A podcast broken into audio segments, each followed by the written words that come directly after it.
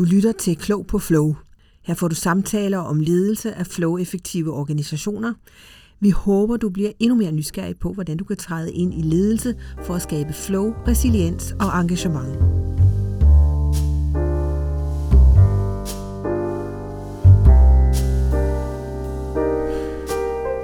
Nå, så sidder vi her igen i Lydens Hus, øh, Pia, øh, os to i dag. Øh, vi har jo lige optaget et spændende foredrag. Du holdt et konferenceindlæg for, det var en AI-konference hos Dansk IT. Ja, det var øh, vist de sidste uge, tror jeg. Øh, ja.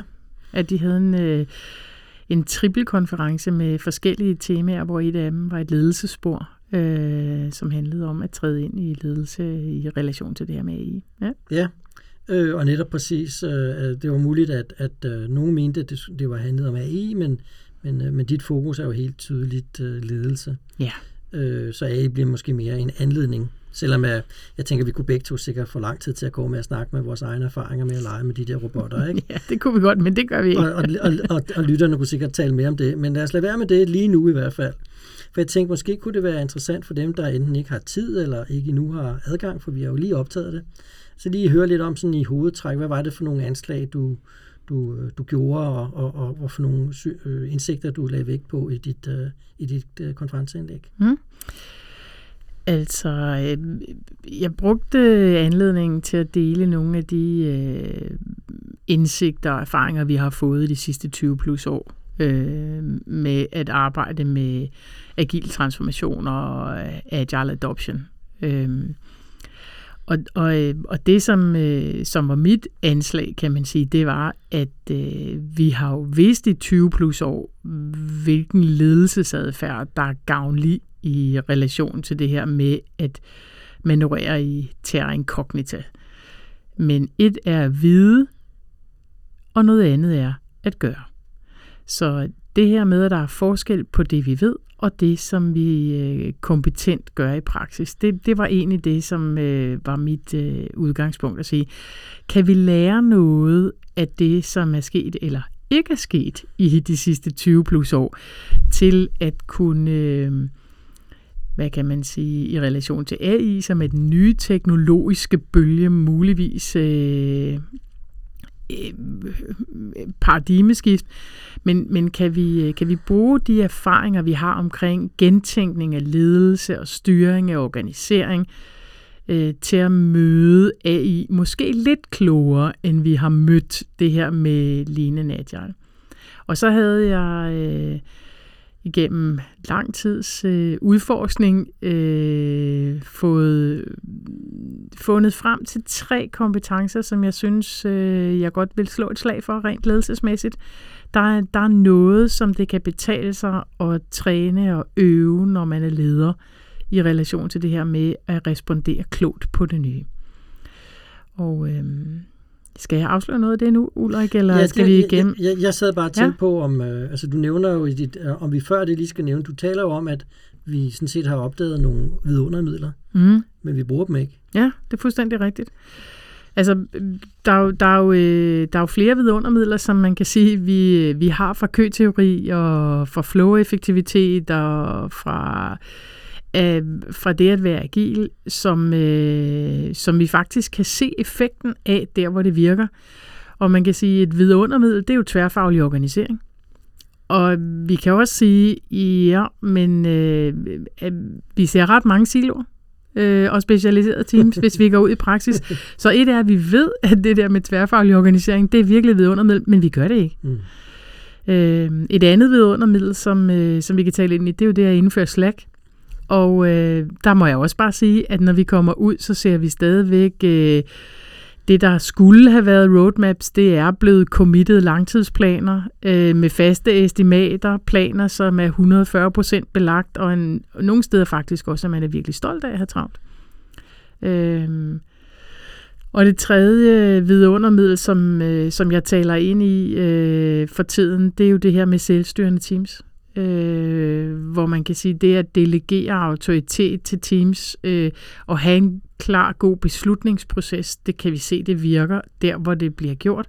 Men vi ser stadigvæk masser af beslutningshierarkier og delegering af opgaver. Så, så de her vidundermidler, og det kan også være kernepraktikken omkring PDSA, altså læring i korte iterationer, hvor vi jo også ser, at øh, det der med at aflyse øh, inspect and adapt og retrospektivt, det sker altså stadigvæk i praksis. Jamen, fordi, det forstyrrer også bare, ikke? Ja, det forstyrrer bare, ikke? Altså, eller, og det, det bliver ikke betragtet så lige så vigtigt som det at handle og at gøre øh, på det mere operationelle. Øhm, og, og hvis man skal tage en, en sidste med, så det her med, jeg, jeg taler lidt om, at, øh, det er jo en kernepraktik at sørge for, at det vi gør faktisk er det rigtige at gøre i lige præcis vores kontekst, sådan så det er meningsskabende for lige præcis os. Der bliver jeg nødt til at sige, at vi ser stadigvæk folk, der rent faktisk beslutter sig for at gå safe og øh, kunne finde på at sige, øh, ja, altså nu har vi øh, nu har vi lanceret en agil transformation, og om to år, så har vi alle roller og relationer på plads for SAFE. Og hvor jeg tænker, hmm, men er det klogt? Altså, øh, kunne man måske tænke, hvilke dele har vi brug for i vores organisation at sætte fokus på, for at blive en lille smule bedre til det, der er vigtigt, at vi bliver bedre til, i stedet for at øh, adoptere et helt rammeværk. Og måske også lidt så snuble i, at nu skal vi ikke skyde nogen noget i skoene, der er urimeligt, men der er i hvert fald en risiko for, at måske at man snubler lidt i, så får man ikke skabt involvering, fordi hvorfor skulle man det? Vi har jo allerede svaret. Ja, præcis. Og, og det, øh, altså man kan jo sige, at øh, altså helt uvidenskabeligt, ikke? Mm, det, vil jeg, det vil jeg ikke bryste mig af, at vi, at vi, at vi er videnskabeligt funderet, men, men de erfaringer, vi har samlet op, de peger jo i, at der bliver brugt rigtig mange ressourcer, og rigtig mange mennesker investerer rigtig meget energi i noget, der måske ikke giver den effekt, som man faktisk godt vil have. Jeg, jeg tror, det som, øh, som er vigtigt, som jeg også har sat fokus på i, i, i, i, i den her sådan, øh, sammenhæng, hvor, hvor jeg har lavet det her konferenceindlæg, det er jo at sige, de allerfleste ledere, som vi møder, prøv at høre, de er jo professionelt kompetente, og de har god vilje, og de har gode hensigter. Men der er noget, der driller, og det er måske i virkeligheden kernen i noget af det, som, øh, som jeg gerne vil advokere for, det er, når vi bedriver ledelse, og når vi skal gentænke ledelse, så er der bare to ting, der driller os helt vildt meget. Og det ene, det er vores egen hjerne, og den anden, det er den kultur, som vi er en del af.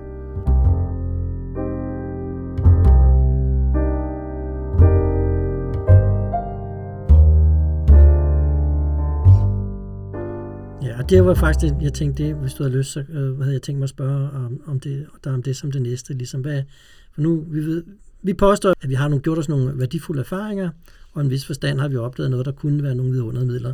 Og så gør vi det ikke alligevel, selvom vi er dygtige og samvittighedsfulde og gerne vil. Ja. Så hvad er det, vi snubler i? Mm.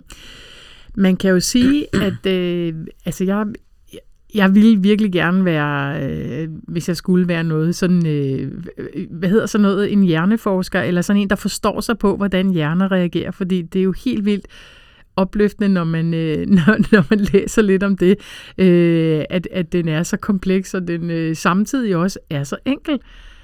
Og hvis man skal tage det enkle først, så, så, øh, så synes jeg, jeg har, øh, jeg har læst mig til, og også haft samtaler med en del forskellige, der ved meget mere om mig om det, hvor de siger, men prøv at høre, der er, der er nogle ting, vores hjerne er wired to. Og en af de ting, den er wired to, det er sådan set to fix. Helst med så lille en anstrengelse som overhovedet muligt. Og man kan sige, det rimer ikke særlig godt på det der sådan med at træde ind i kompleks opgaveløsning og kompleks problemløsning. Fordi det er ikke et spørgsmål om jo at være hurtig til at finde en løsning.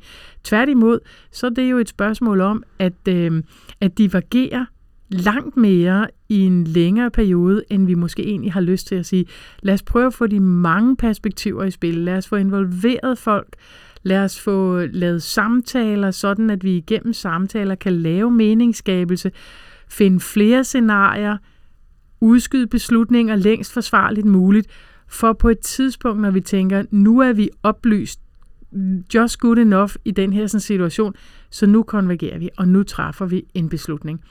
Den proces, som vi jo har talt om som design thinking i rigtig, rigtig mange år, den er bare kontraintuitivt for vores hjerner.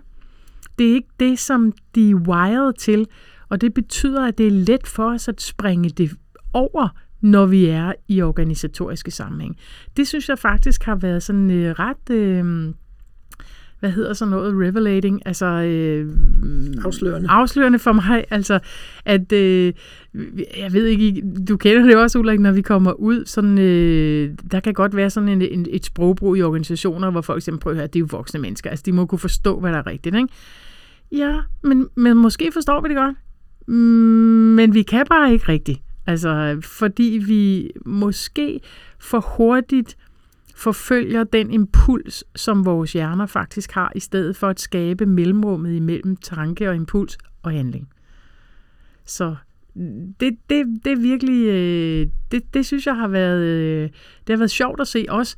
Jeg har prøvet at studere lidt mig selv i nogle forskellige sammenhænge. Ikke? Hvad er det, øh, hvad er det, jeg bliver glad over, eller hvor jeg sådan finder glæde? Altså, jeg, jeg afslører det gerne. Ikke? Jeg synes, det er så sjovt at løse Sudoku. Ikke?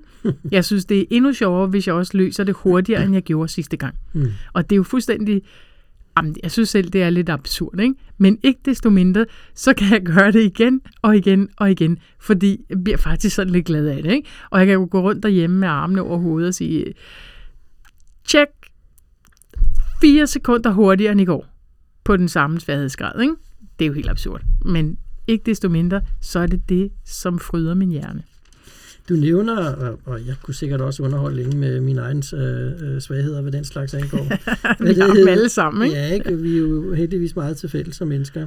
Det jeg lagde mærke til, og det gjorde jeg også, da, da jeg lyttede jo med, da vi optog øh, dit, øh, dit foredrag, øh, at du har den her vending med at skabe mellemrum mellem impuls og handling. Ja. Og der sidder jeg og tænker på, ja, det første jeg tænker på, altså, øh, grunden til, at vi ikke kan finde ud af det, er det noget med, at øh, vi bliver angste mm. i usikkerheden? Ja.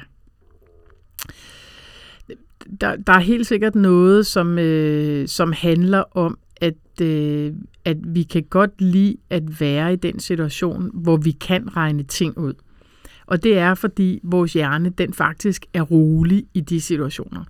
Når vi færdes i usikkerhed, og, øh, og når ting er for komplekse, og vi ikke kan overskue det, så sker der faktisk sådan en form for arousal i hjernen. Øh, så den bliver urolig, og, øh, og det er svært at være i for os. Så, så det, øh, det vi forsøger i de situationer, hvor vi kan mærke, at der er lidt uro på, det er hurtigst muligt at få beroliget hjernen.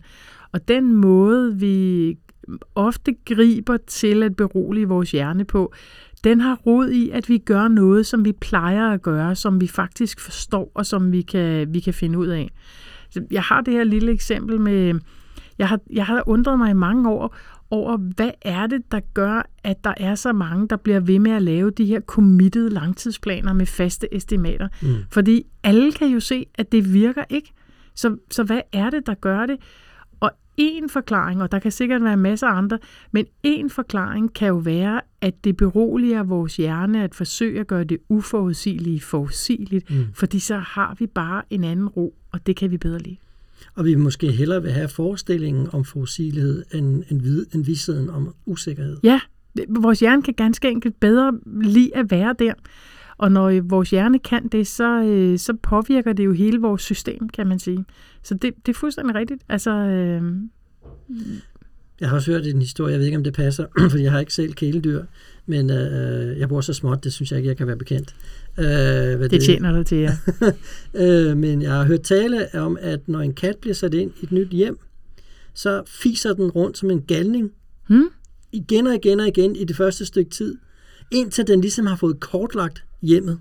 Nå, ej, hvor interessant. Og først da kan den være rolig i hjemmet. Og så ja. ved vi jo alle sammen, at det er jo, de synes jo, de ejer det hele, de er jo deres egen. Så bliver de konge, så bliver de konge, men, men det tager altså et stykke tid åbenbart, ifølge en historie, jeg har hørt, for de simpelthen ikke kan være rolige, fordi det er så nyt.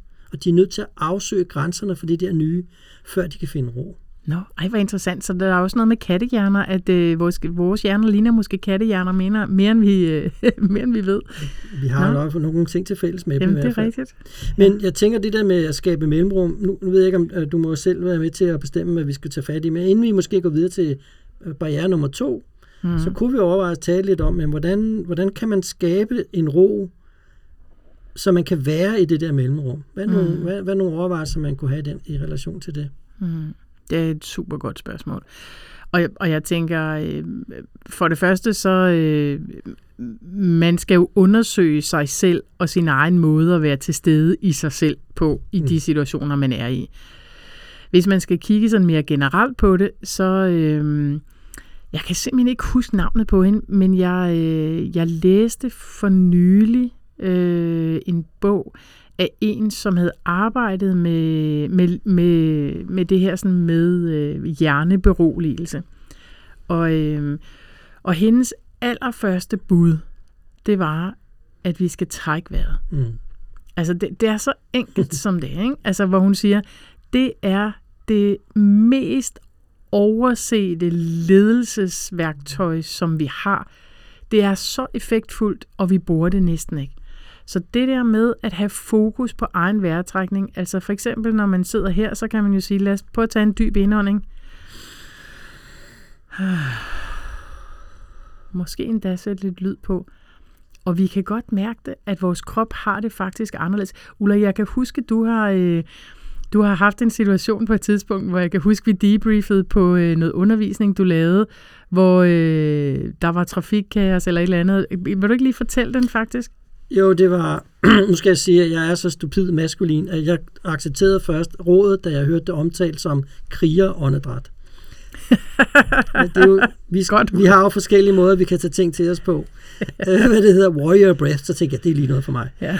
Øh, hvad det hedder, men øh, jo, jeg havde en undervisningssituation, hvor jeg har ikke bil, så jeg tog offentlig transport, og det var så, så forsinket, det plejede det ikke at være, men det var det så lige den dag.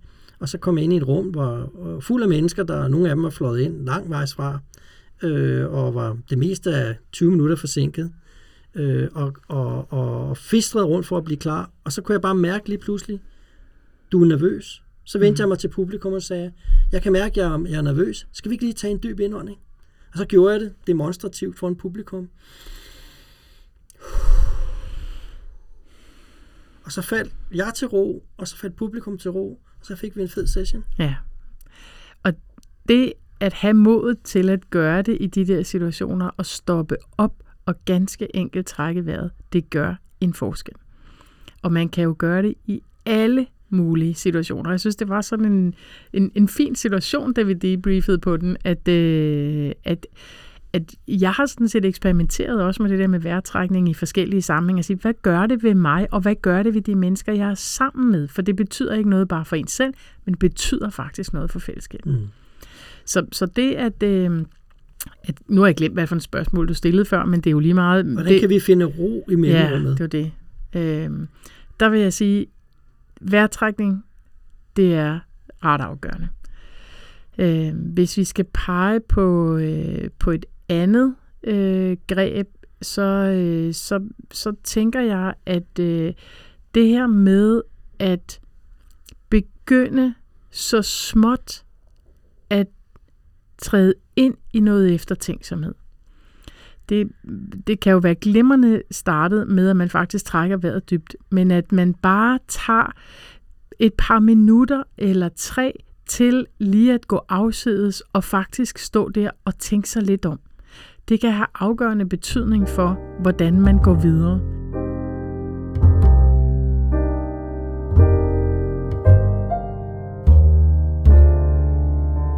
Jeg, øh, vi, har jo, øh, vi har jo kørt en del øh, ledelsesudviklingsforløb øh, efterhånden, og øh, noget af det, vi altid introducerer som det allerførste, når vi starter sådan noget op, altså det allerede når vi frontloader i virkeligheden til sådan nogle forløb, det er jo det her med, at vi hver især skal have vores egen journal.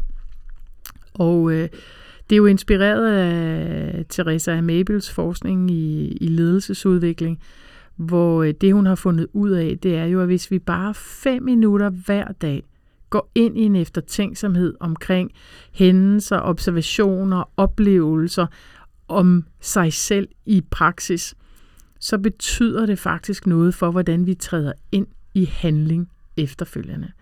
Så øh, det kan jo gøres systematisk med en journal, og det er ikke nok bare at reflektere, hvis man vil følge hendes anvisninger. Så, så skal vi have en journal og skrive det ned. Ikke censurere, bare skriv ned. Så er vi allerede i gang med at udvikle ledelse og skabe gode resultater. Men vi kan også bruge det i det små. i dagligdagen, når vi er i situationer, hvor vi kan se, her er der lidt stress på, her er der lidt panik. Ganske enkelt træde til side i et par minutter, træk vejret, tænk dig om. Det er ikke en ledelsespraksis, som jeg nødvendigvis ser demonstreret så udbredt, som jeg godt kunne tænke mig, at det var. Og det her med at tænke sig om, det kan man jo også gøre i fællesskab. Mm. Man kan jo faktisk træde til side og sige, kan vi ikke lige stille os her? Lad os lige prøve i et par minutter bare at være stille, og så lad os lige prøve at tage en samtale i de næste fem minutter. Hvad kunne være gavnligt her for at sænke arousal, så vi får truffet nogle gode beslutninger. Det er sjovt, når du siger det, kommer jeg til at tænke på, at vi har jo læst teori U for et stykke tid siden, længe siden efter. Nej, det er længe siden, ja. Lige og, da den kom. Og vi, og vi var, lad os nu bare sige det kort, noget skeptisk på visse dele af det. det var vi. Øh, selvom at intentionen måske var god, ja. øh, men det får mig til at tænke på bunden af ude. Ja. For det er sådan lidt det, øh, enten man lige tager den vej eller en anden til det. Mm. Det er det der måske med at sige, nu, er vi, nu går vi et sted hen sammen, hvor vi giver plads til lidt øh, eftertanke. Ja. Præcis. Og så ser vi, hvad, og så tager Shamar den der dæmme, så ser vi, hvad der opstår. Mm. Og det er jo ikke nogen dårlig idé. Nej, det er det ikke. Men, men man kan jo sige, at øh, faktisk var der flere ting i den bog, som resonerede. Ikke? Altså, så var der bare også noget, der ikke gjorde. Ikke? Det, vi, vi var lidt kritiske på det, men, men lad det ligge.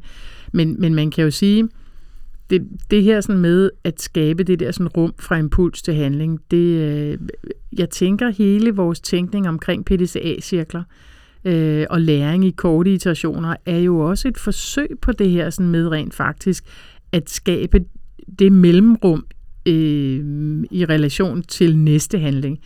Så når vi har vores PDCA-cirkler, hvis, hvis, jeg ved ikke, Ulrik, min oplevelse er i hvert fald, hvis man nu kigger på de fire bogstaver, P'et, det er nogle steder faktisk relativt stort. Ikke? Altså, øh, det må man nok sige. Ja, og så kan man jo sige, særligt når det gælder committed langtidsplaner, måske ikke så meget i relation til iterationsplanlægning, men lad, lad nu det ligge.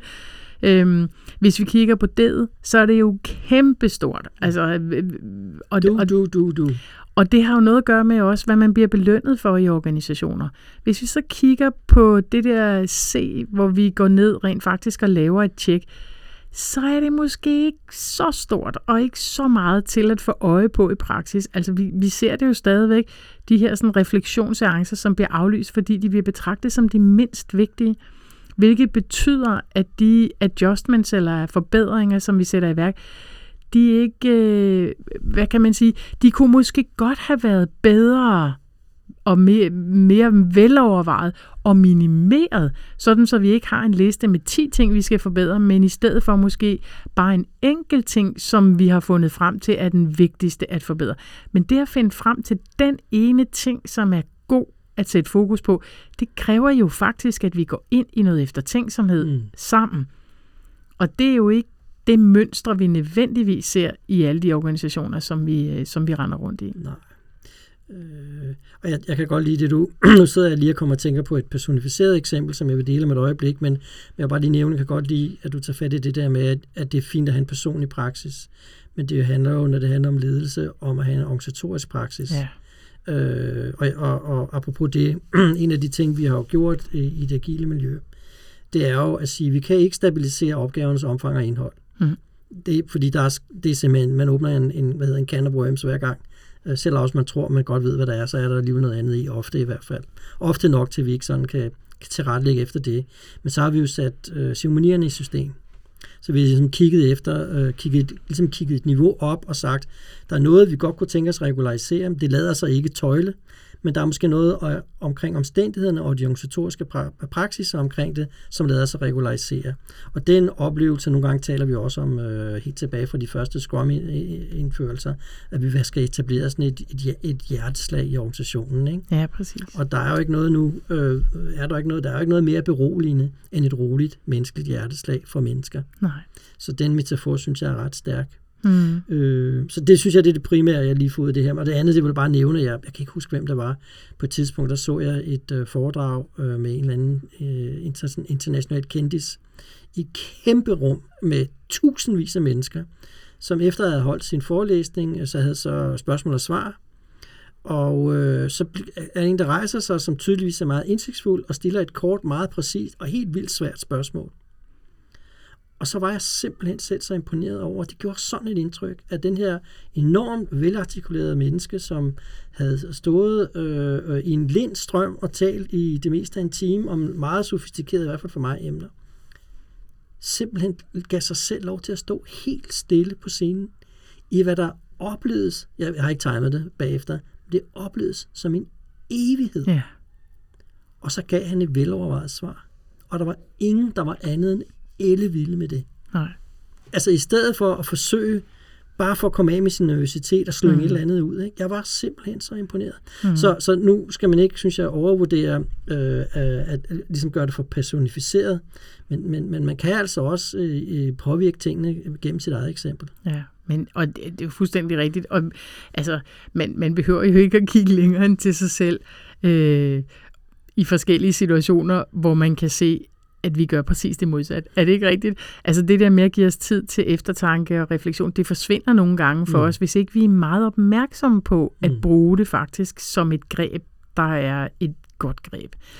Så, så øh, jeg, jeg, tror, at øh, en af de måder, jeg taler om det på i dag, det er jo, at øh, når vi skal forbedre ledelse eller gentænke ledelse, så er vi vores eget vigtigste redskab. Mm. Altså, det er ikke... Øh, det er ikke teknologi, der redder os her. Det er ikke hverken rammeværk eller AI eller chat GPT'er eller noget som helst andet. Eller, Det er i hvert fald ikke tilstrækkeligt. det er ikke tilstrækkeligt. Det er ikke det, der redder os. Altså det, der redder os, det er vores egen evne til at anvende alt det, der er. For det er jo fantastisk, og vi har jo fantastisk mange muligheder. Men jeg vil også våge den påstand, at rigtig mange af de muligheder, der er, de har gjort deres indtog i organisationer i en overflod, så vi faktisk overhovedet ikke får det ud af dem, som vi egentlig kunne. Og jeg vil tillade mig at øh, have den antagelse, at det har noget at gøre med vores manglende værdsættelse af fælles refleksion omkring, hvad der kunne være det mest gavnlige. Mm.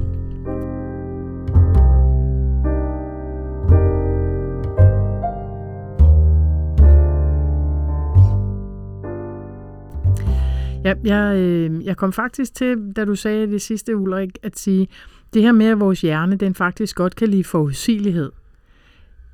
Det, der er interessant, det er jo, at vi kan skabe forudsigelighed i organisationen ved at gøre samtalesystemet forudsigeligt. Det er faktisk en af de ting, som jeg advokerer for at sige, det er faktisk en ret væsentlig ledelsesopgave, fordi der er noget, der skal være forudsigeligt.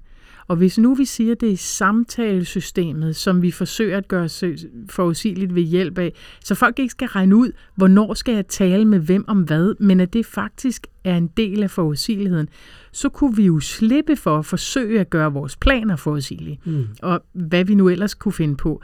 Men ved at finde de elementer, der egner sig til forudsigelighed, og gøre dem forudsigelige i en organisation, det betyder, at vi gør det nemt at gøre det rigtigt, som rent faktisk kan give bedre resultater. Ja, for det var også et af dine motiver i, i uh, dit indlæg her, Ja, som jeg husker. det var det. Ikke? Uh, hvordan kan vi gøre det rigtigt, uh, så vi får det bedste ud af, af den usikkerhed? Ikke?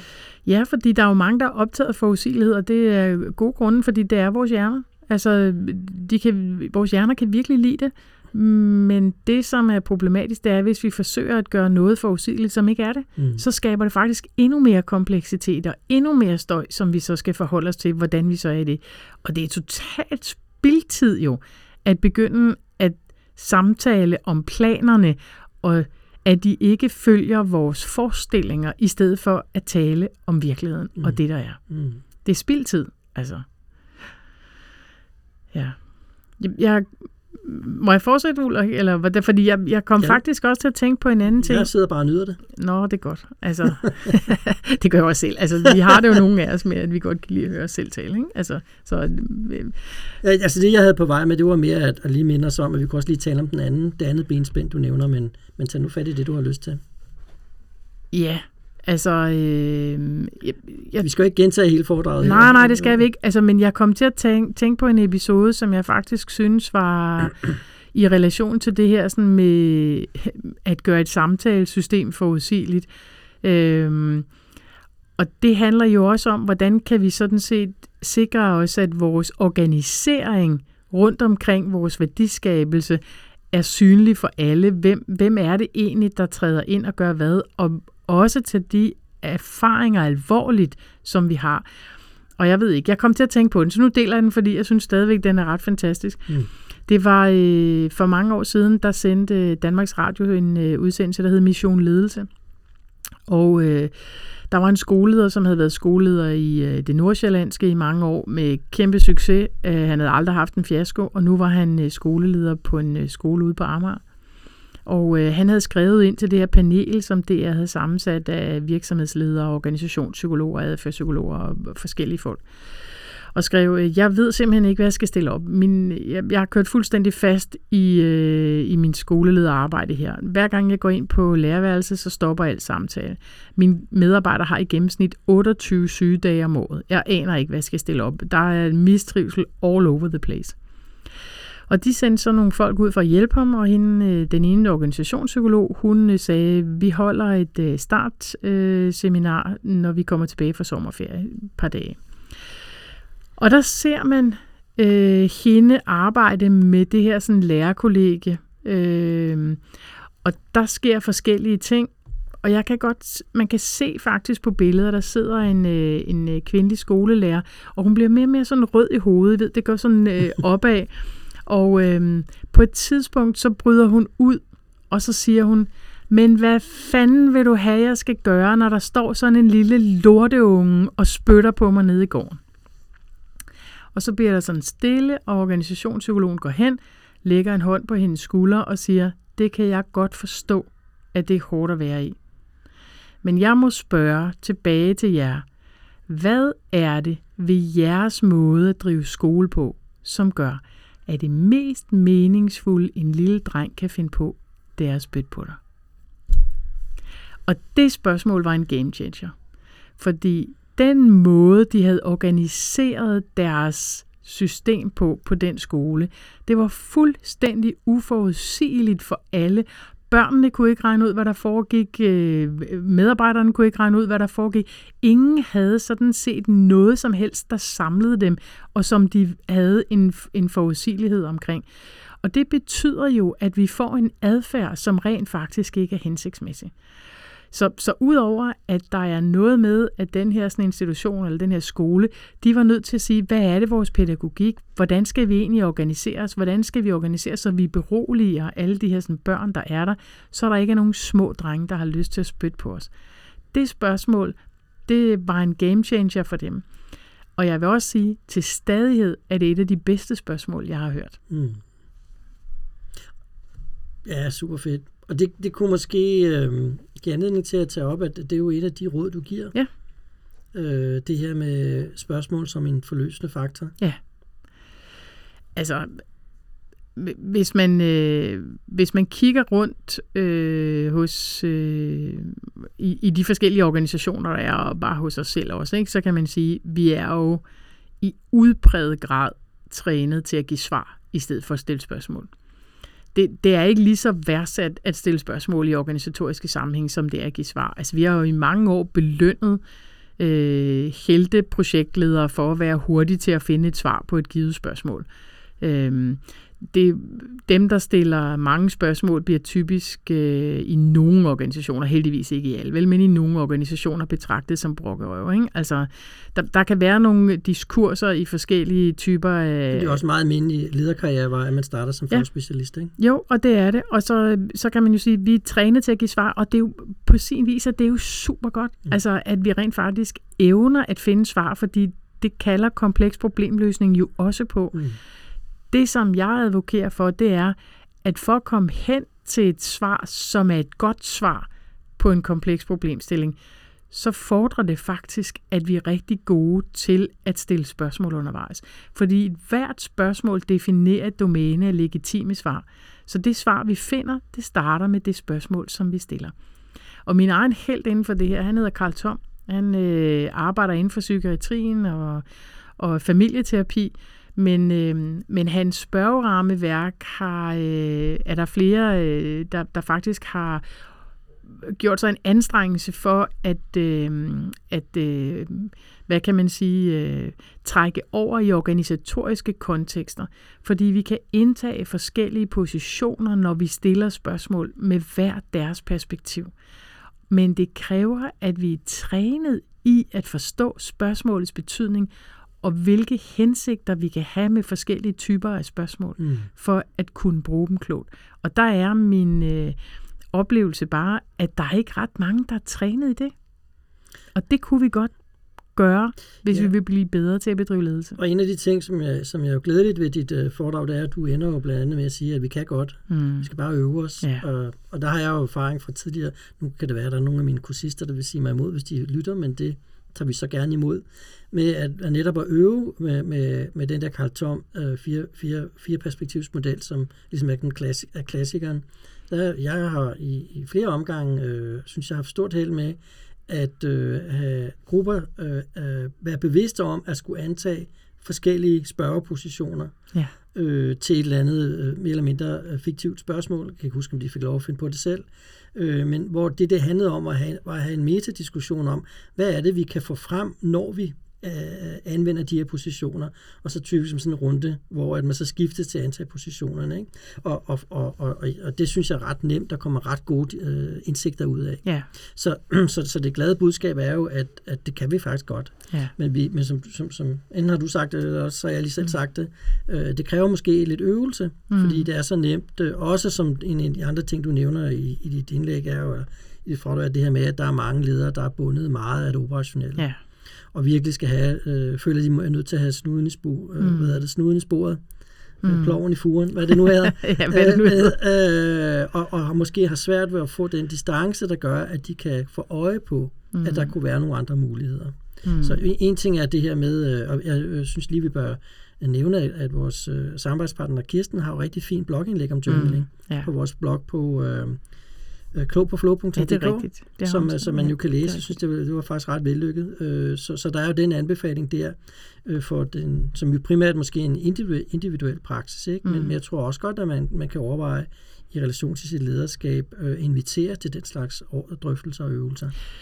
Og, og det gør vi jo øh, i, i nogle sammenhænge jo blandt andet ved at arbejde med narrativer, Mm. som jo er et fantastisk greb, øh, når man laver ledelsesudvikling.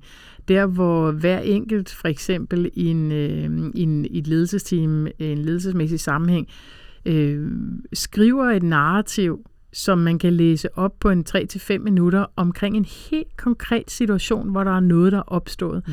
og hvor man er ret konkret i relation til hændelsesforløbet. Hvem var der? Hvad gjorde de? Hvad sagde de? Hvornår gjorde de hvad? Hvordan havde jeg det imens? Hvad var det, jeg havde impuls til at gøre, som jeg ikke gjorde? Eller så videre.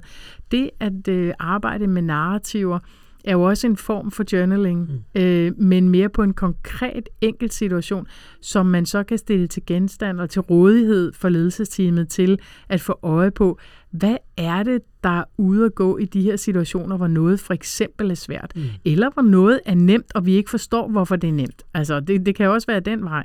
Men det betyder, at man kan få øje på mange ting.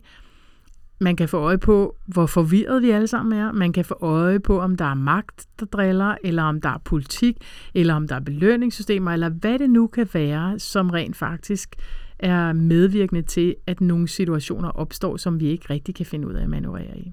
Ja, jeg kan godt lide det ved ud, og jeg har jo været med nogle gange, hvor øh, det enten har været du eller Kirsten, der har faciliteret det i det i særligt stærke det, i relation i hvert fald til mig. Øh, og det er jo utroligt så forløsende det kan være, og, mm. Og hvor, hvor, øh, hvor lidt begrundet frygten for at stille sig at udstille sig er. Ja. Øh, For det kommer til, det kunne man måske, nu hjælper vi jo folk med så at gøre det på en måde, så det ikke har den karakter.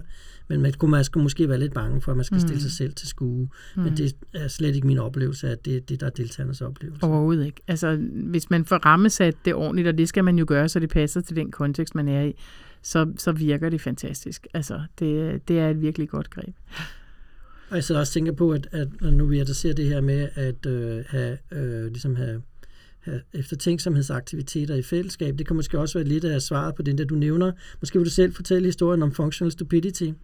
Ja, altså øh, man kan sige, øh, Mads Alvesson øh, plus en til, som jeg ikke kan huske, hvad hedder, skrev øh, på, øh, på et tidspunkt den her bog, som, øh, som jeg tror, den hed øh, The Stupidity Paradox om Functional Stupidity.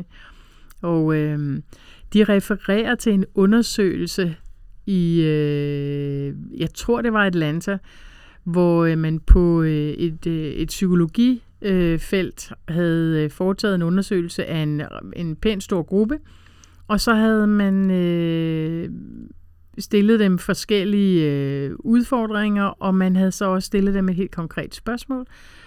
Og det, det viste sig, det var, at over halvdelen af den forsøgsgruppe, de ville hellere give sig selv elektrisk stød, end de ville sætte sig ned og bare tænke imellem 6 og 11 minutter. Det, det er jo fuldstændig vildt, ikke? Altså, jeg, jeg, man tror jo ikke på det, vel? Fordi det, det er der jo ingen, der vil.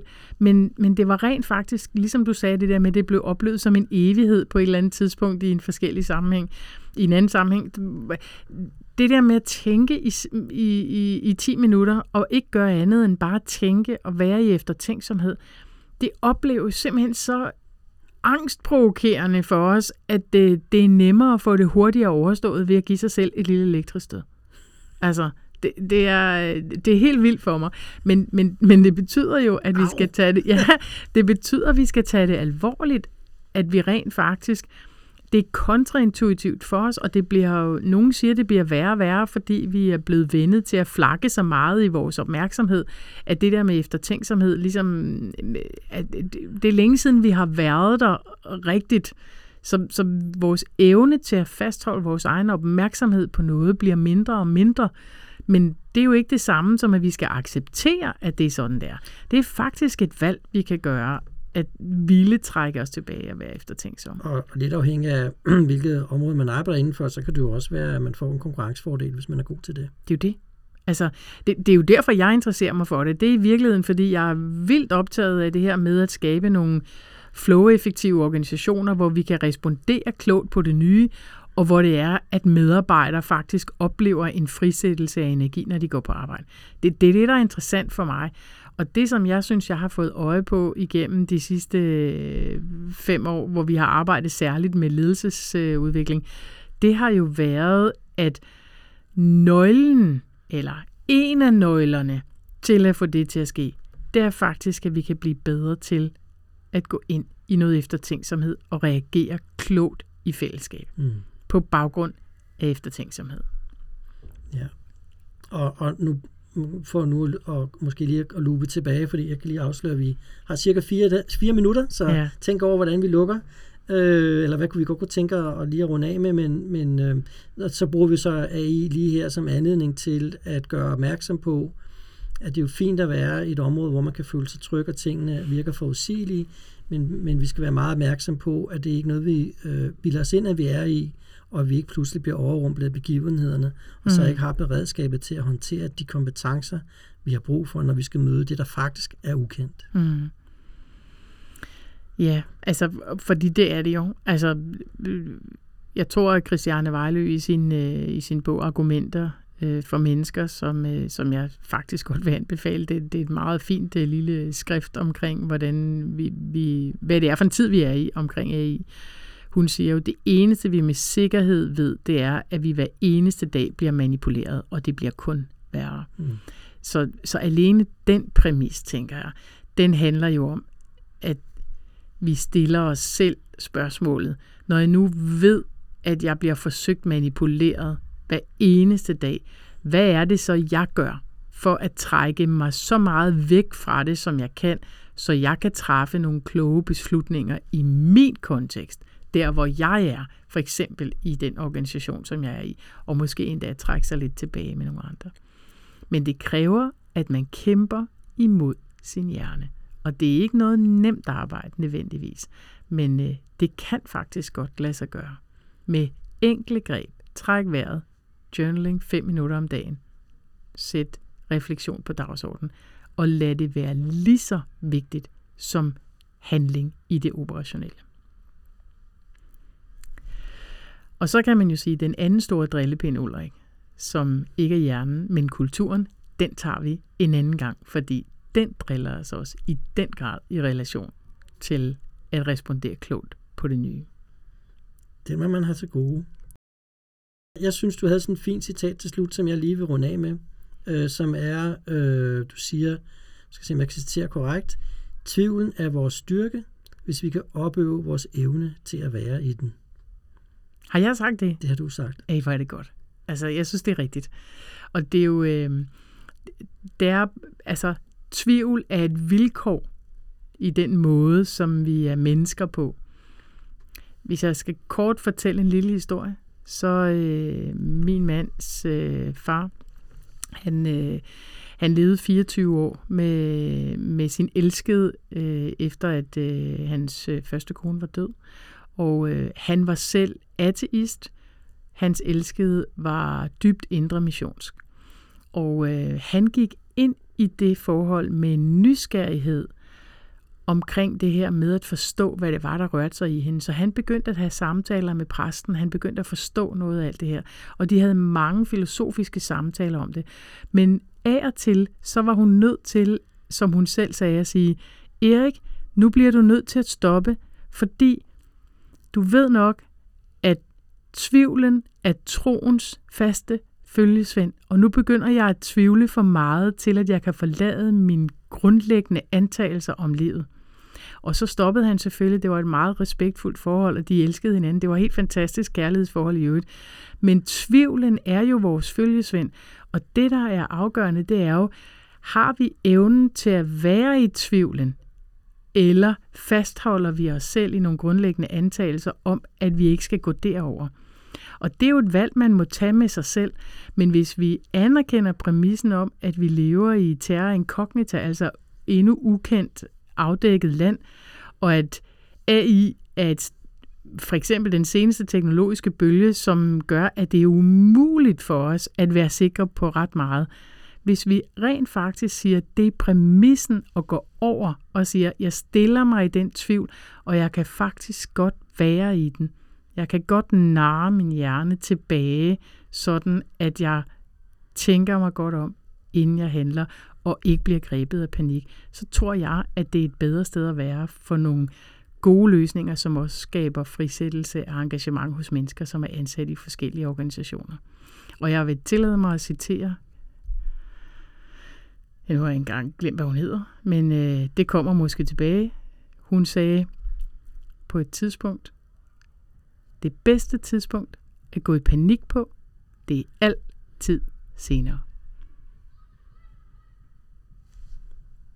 Skal vi ikke bare stoppe her? Det synes jeg. Tak fordi det var spændende, og, øh, og øh, jeg går ud fra, at øh, øh, på, om ikke lang tid, øh, så publicerer vi øh, i en, en eller anden form, vi finder ret, øh, hele dit foredrag, så man kan glæde sig over og få, øh, få det hele med. Tak for nu. Selv tak. Og selv tak for nu.